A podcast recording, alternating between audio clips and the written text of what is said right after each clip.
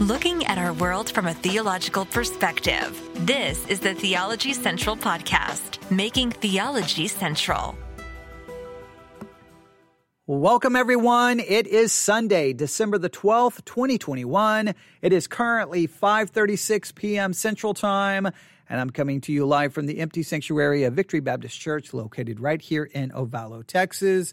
And most importantly, is welcome to another week of Bible study. Now, I know it's getting to that time of year where you've got all kinds of things going on, right? You may have family coming in, you've got plans, you've got activities, you're, you're buying gifts, you, you're, you've got all kinds of things going on. And I know that this is, could be a very busy week with lots of distractions. I'm just going to try to challenge you here. Please do what you can to try to, to try to how can I say this? Still capture, hold on to a little time each day. Even if you can't do all of the assignments, even if you can't read the curriculum, at least spend as much time as you can this week in the chapter that we're going to be studying, thinking about it. Look, if even if you don't have time to do any assignments, if you just read the chapter that that's going to be the, your assignment for this week, if uh, if you just read it, and if the if all you can do this week is simply send me an email with questions like I don't understand this, I don't understand this, I don't understand this, I don't understand. I'm going to keep reading, but these are what I don't understand, or this just anything about. Even if you can't do anything else, that will be beneficial because then I will know, okay, I need to focus on this. I need to work on this. And then, then I will do my best to try to put together programs answering those questions, dealing with those observations. And then all you have to do is then listen. And I will try, I'm going to really try to make this week and, and like leading up to, to Christmas and even the week after Christmas, I'm going to try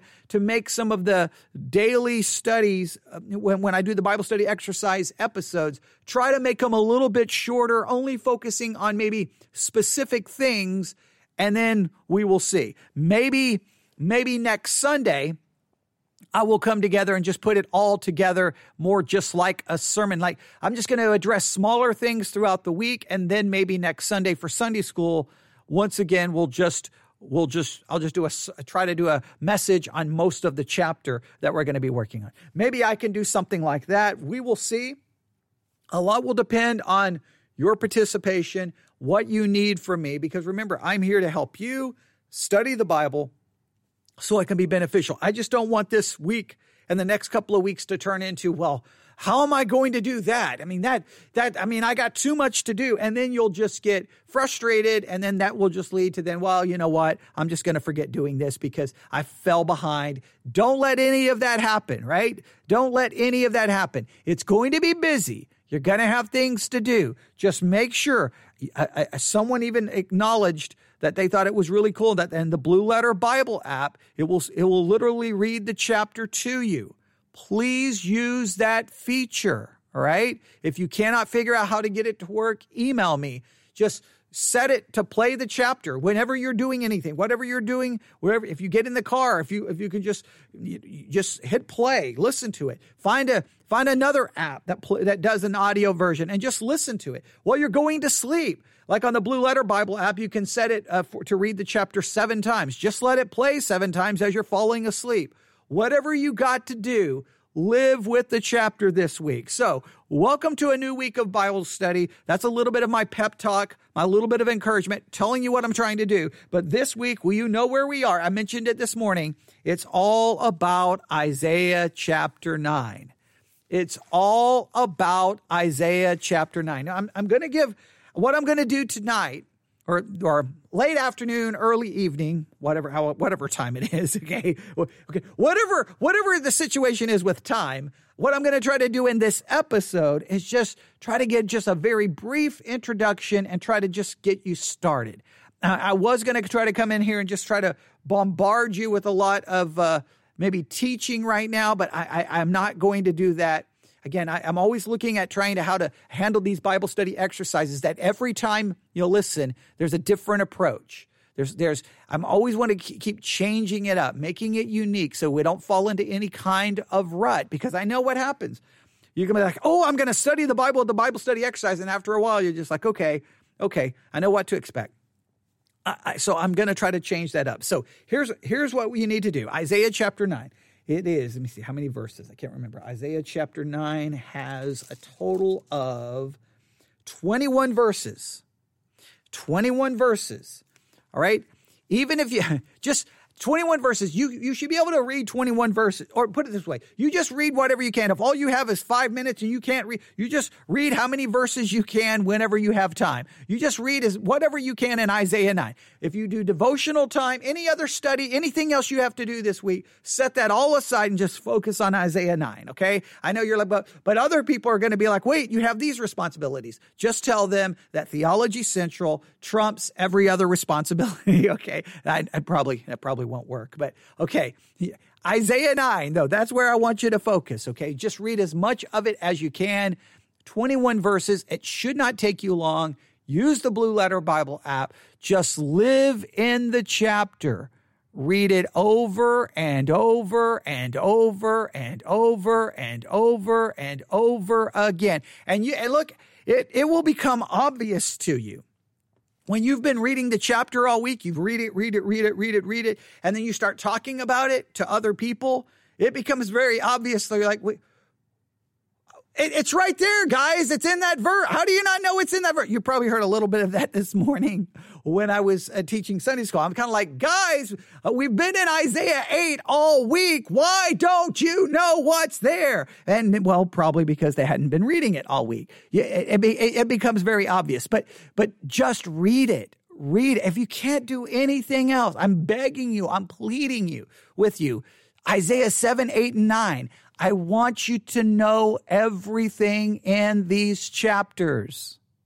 Right? It's, look, if you don't know what's there, then you can be manipulated about what's there. Right? So read it, read it, read it.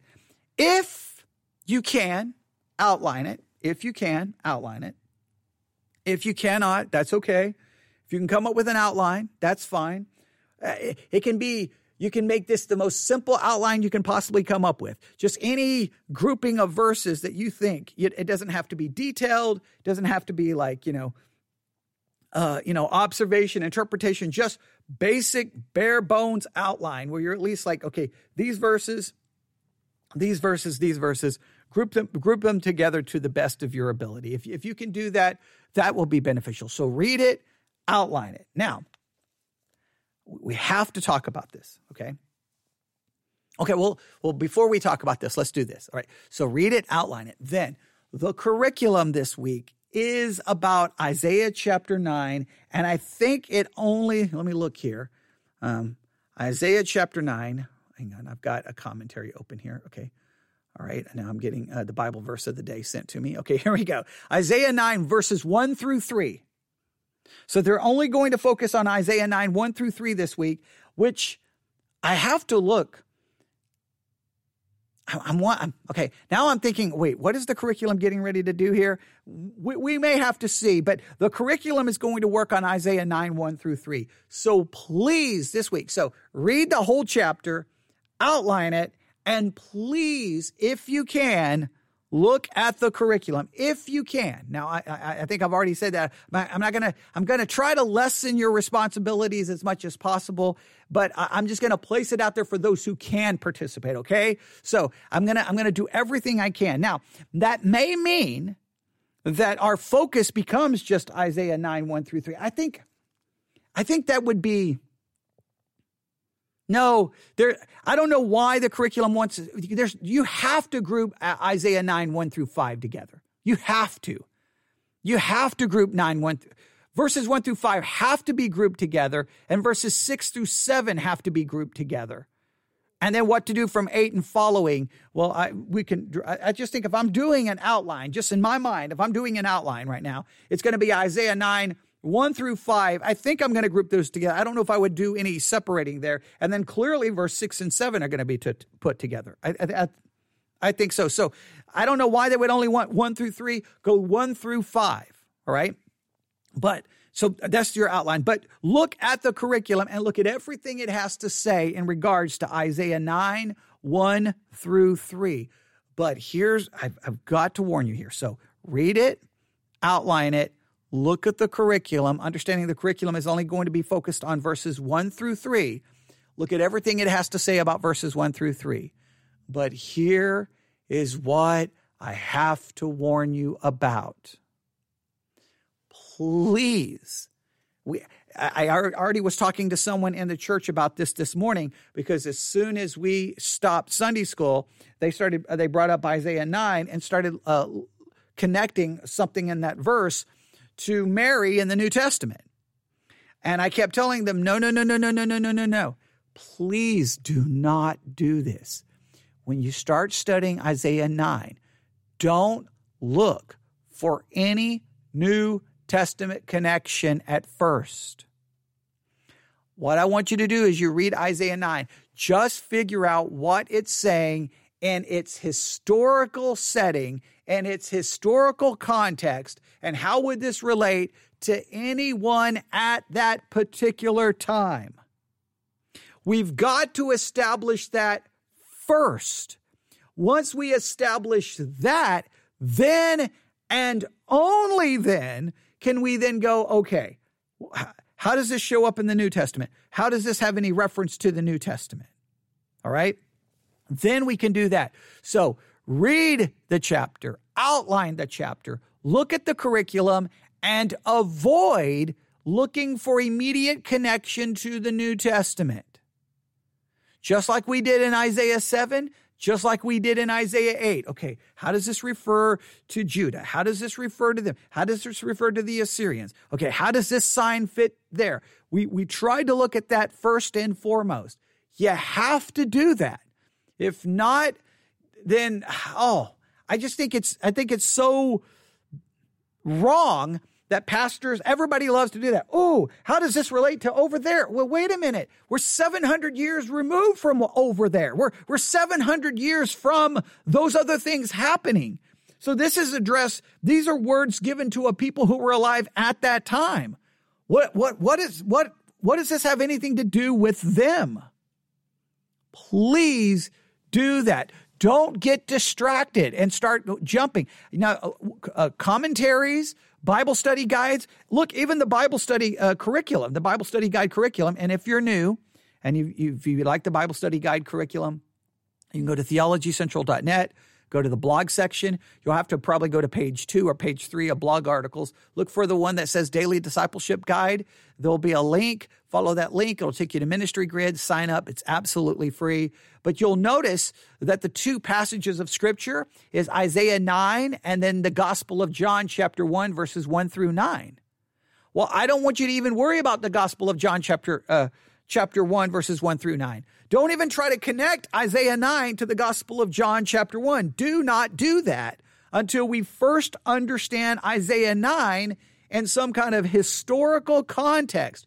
What, what is being said to the people at that time?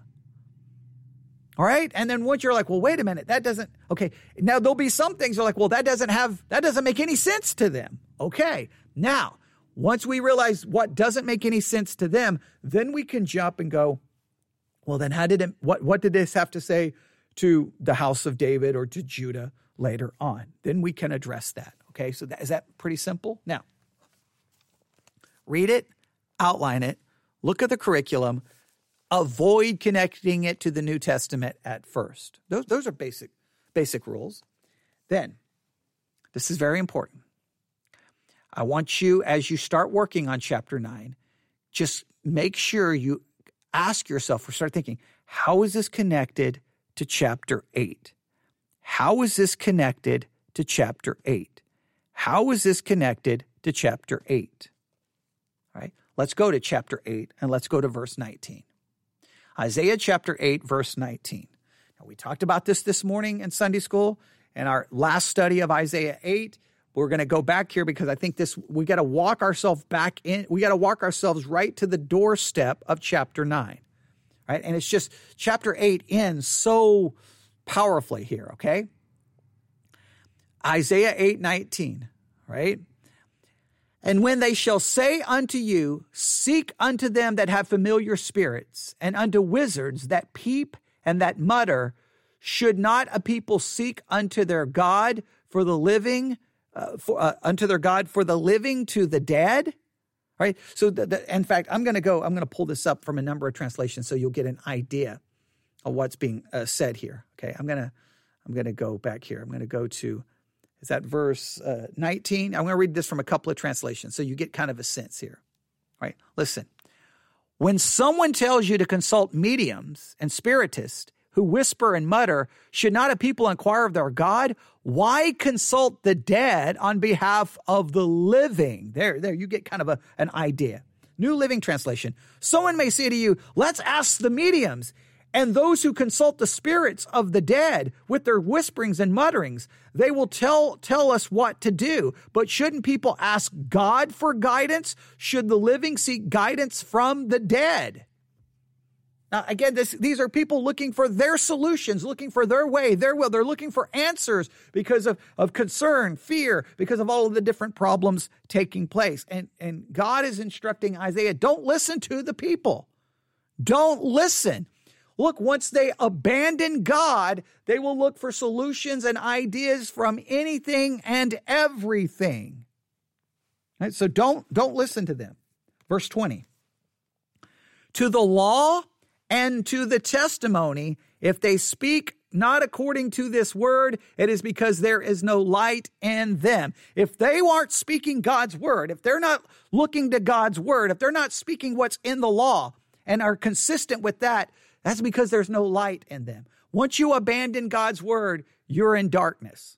Once you walk away from God's word, there is no light. The light comes from God's word. It is a light, it is a lamp. You can't abandon God's word and remain in the light. You will end up in the darkness. Then look at verse 21. And they shall pass pass through it hardly bestead and hungry. And it shall come to pass that when they shall be hungry, they shall fret themselves and curse their king and their God and look upward. The situations, they're going to be in darkness. They're going to be suffering. There's going to be difficult because of all of these situations that have we've talked about with the Assyrians. All these horrible things are coming and they're going to end up cursing God. They're going to curse their king. And when it says they're going to look upward, it's going to be they're going to be looking upward in a rebellious attitude. They're going to be angry with God. Well, Let's look at how this this verse is uh, translated in a couple of uh, of uh, translations.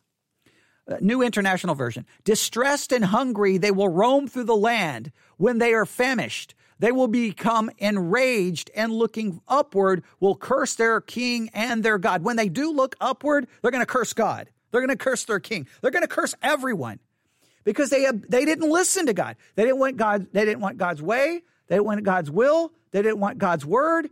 And, and because they were afraid and they looked for answers everywhere else. And now they're going to be suffering. And now they're going to be upset and they're, they're, they're going to be in darkness. New Living Translation. They will go from one place to another, weary and hungry. And because they are hungry, they will rage and curse their king and their God. They will look up to heaven. ESV. They will pass through the land, greatly distressed and hungry. And when they are hungry, they will be enraged and will speak contemptuously against their king and against their God and turn their face upward.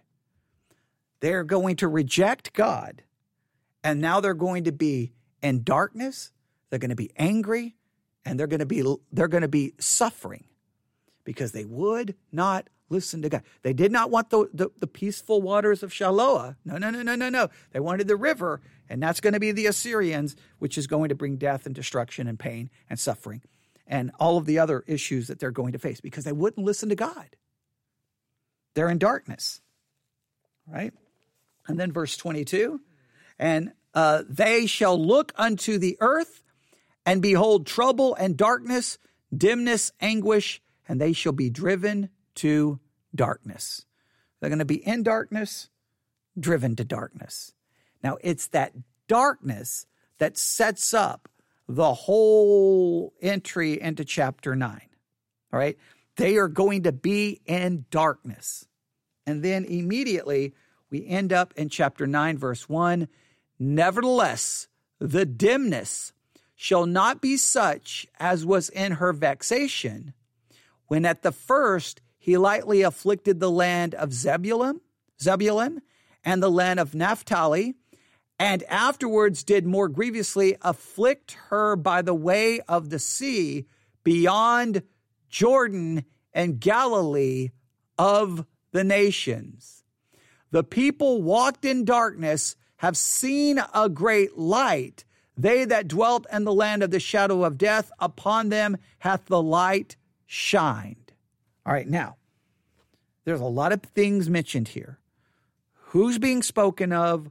What's going on? You need to just start trying to establish the historical context here of what's happening, who's being spoken of. I'll just give you at least a little preview of what the curriculum does here. Just I'm just going to give you a little preview of the curriculum. Let me go here to the curriculum. Again, if you cannot find it, just let me know. I will get you access to the curriculum um, as soon as uh, as soon as you ask for it. I will do that. All right, give me a second. It's loading. All right, here we go. This session is called "The Light in the Darkness." All right, so you already see that darkness in chapter eight is so critical to now the light's going to shine. All right. Then uh see here, they, they start, they, they have Isaiah 9, 1 through 3. All right, here's the key words. All right, uh, they have have seen. Now they jump immediately to verse 2 for the key words. Uh, though the literal translation is have seen, Isaiah was prophesying a future time after God had punished and purified his people. So it looks, what they're saying is the people are going to suffer. The people are going to suffer, and there will come a time that it's being prophesied in the future that they will see, that they will, and even though it says have seen, the literal trans, uh, though the literal translation is have seen, Isaiah was prophesying a future time after God had punished and purified his people. This is setting up the trying to figure out exactly what what time period is being spoken of and what is going on. You need to be paying attention to that as you work through this. All right. Now here's here's what they have to say. This is going to give us a little bit of context. Physical darkness can be a dangerous thing, but not nearly as dangerous as spiritual darkness. The nation of Judah was living in spiritual darkness because of their rebellion against God. Earlier, Isaiah had described how the people would behold trouble and darkness, dimness and of anguish, Isaiah 8:22. They would face defeat but though the destruction and darkness would be great for the people of Judah, they still had hope. Isaiah contrasted the coming dimness of Judah with what God did to the regions of Zebulun and Zebulun and Naphtali. When Israel split into two kingdoms after Solomon's death, the tribes of Zebulun and Naphtali, along with eight other tribes, became the northern kingdom of Israel. Because the kingdom of Israel had rebelled against God, he allowed the Assyrians to take over the nation around 732 BC. The Assyrians exiled the people and brought in people from other nations to settle the land. Because these new inhabitants were not Jewish, the re- region became known as the Galilee of the nations. This area also included the village of Nazareth, where Jesus was raised. The prophet's statement that afterward God would more grievously afflict this area probably points to the fact that this, this was Jesus' hometown. Even though the people had been rebellious and had walked in darkness, that darkness would be swept away by a great light. Now, they claim, obviously, you know what they're going to point to as the fulfillment. But I want you to see what they're saying here. So let's go back to Isaiah 9. I'm already doing, I'm doing more work here than I wanted to. I'm currently in the book of Hosea, so I don't know. I was getting ready to like, that's not going to help you any. Okay. Isaiah chapter 9. So, nevertheless, there's going to be this darkness because of their rebellion, because of not listening. The dimness shall not be such as was in her vexation, when at the first he lightly afflicted the land of Zebulun and the land of Naphtali, and afterward did more grievously afflict her by the way of the sea beyond Jordan and Galilee of the nations. So, in fact, let's read this and a number of translations. So I'm going to end up working our way all the way through this, but uh, that's okay because I think it's very important. All right, here we go. I'm going to read a couple of these and see if you get an idea. Nevertheless, there will be no more gloom for those who were in distress. In the past, he humbled the land of Zebulun and the land of Naphtali. But in the future, he will honor the Galilee of the nations by the way of the sea beyond the Jordan. So he says, okay, there's, there, there's going to come a time where the gloom and the darkness is going to stop. In the past, he did go after Zebulun and the land of Naphtali, part of the tribes of the northern kingdom, which the Assyrians take away and all of the destruction. He says, but in the future, now this the, the New International really tries to clean this up a little bit, will honor Galilee of the nations by the way of the sea beyond the Jordan. That they're looking for some future when something is going to be different. The New Living Translation. Nevertheless, that time of darkness and despair will not go on forever. The land of Zebulun and Naphtali will be humbled, but there will be a time in the future when Galilee of the Gentiles, which lies along the road that runs between the Jordan and the sea, will be filled with glory.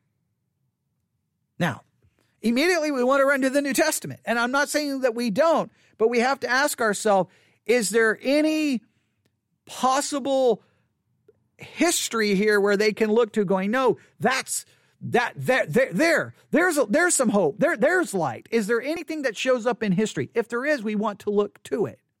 All right? And see what we can find. All right? Then verse 2, the people that walked in darkness have seen a great light, that that dwell in the land of the shadow of death, upon them hath the light shined. Thou hast multitude multiplied the nation and not increased the joy. They joy, uh, they joy before thee according to the joy and harvest, and as men rejoice when they divide the spoil.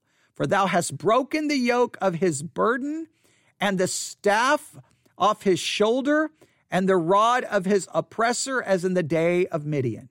For every battle of the warrior is with confused noise and garments rolled in blood, but this shall be with burning and fuel of fire.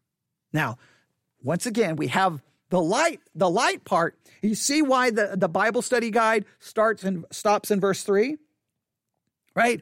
They're going to stop in verse three because the further you read, the more like, well, wait a minute, what is this referring to? What, what's going on here? So there's a time of darkness because they've rebelled, and there's going to be suffering. There's going to be suffering, just like there was for Zebulun and Naphtali, just like there was for the northern kingdom. There's going to be a time of suffer- suffering. They're going to be humbled. They're going to be punished. But there is going to come a time of light. Now, we, we immediately want to run to Jesus, but we have to ask ourselves, and you can look in all the commentaries, is there any possible historical fulfillment? And then there's a lot there to work on. What is going on in verse 4 and what is going on in verse 5? We will have to figure out verse, and, verse 4 and 5. And then that immediately leads us into verse 6, and we know verse 6. For unto us a child is born, unto us a son is given, and the government shall be upon his shoulder, and his name shall be called Wonderful Counselor, the Mighty God, the Everlasting Father, the Prince of Peace. Before we get to verse 6, we got to make sure we have a good understanding. We, we cannot we understand the promise of light. We got to figure out what in the world is going on in verse I'm going to say verse 3, verse 4 and verse 5 what is going on in those verses. What exactly is happening?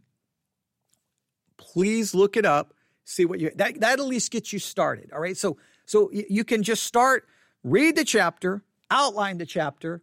Okay. Look at the look at the curriculum. All right. Especially what it has to say about Isaiah 9, 1 through 3. It offers some dates, some identifications of people, which will be very beneficial, which will be very beneficial. Do not immediately connect this to Jesus. Look for any historical connection and just work on Isaiah 9, 1 through 5. I don't want us to jump to, everybody wants to get to 6. Don't jump to 6 until you can clearly articulate everything going on in 9, 1 through 5. If you cannot clearly articulate everything going on in chapter 9, 1 through 5, you are not prepared to look at verse 6. It's that simple. It's that simple. All right? Now, the key is, and, and this is and, and and the theme I really want you to consider this is spiritual darkness. When we reject God's word, when we don't look to God's word, when we look to other things, we find ourselves in spiritual darkness. I want you to just think about the dangers of spiritual darkness. Have you experienced spiritual darkness? And what areas do you think you're still in spiritual darkness? We're, we, are we are going to, we definitely want to add that to our discussion this week. All right. Now, I want to do more, but I'm trying to keep this down to, I'm going to try to make these shorter, right? I'm going to try to make these shorter, but I, I, I got you close. I got you close there, right? Uh, man, I want to, um, yeah, I'm, I'm trying to look at starting in verse three. Um, yeah, there's so, so much discussions and dispute about some of these verses. Well, look here. When, once you get to verse four, no, no, I, I think I, I think I see what's going on here. I, yeah, um, yeah, I, I don't want to give it away. I don't want to give it away. I don't want to give it away. Um, there, there, there's a lot to discuss here, but clearly this is, this is, I, I I think you're going to be. I think we're going to run out of historical uh, uh, historical solutions. In other words, I don't think we're going to be able to say, "Well, I think that happened." At this, I think you're going to ultimately be. I think a lot of this is going to just drive us right to Christ. I think that's going to be the only answer. But I want you to look for every other possible connection here because it's almost like, okay, he's given some signs, he's given some things that relate to their time.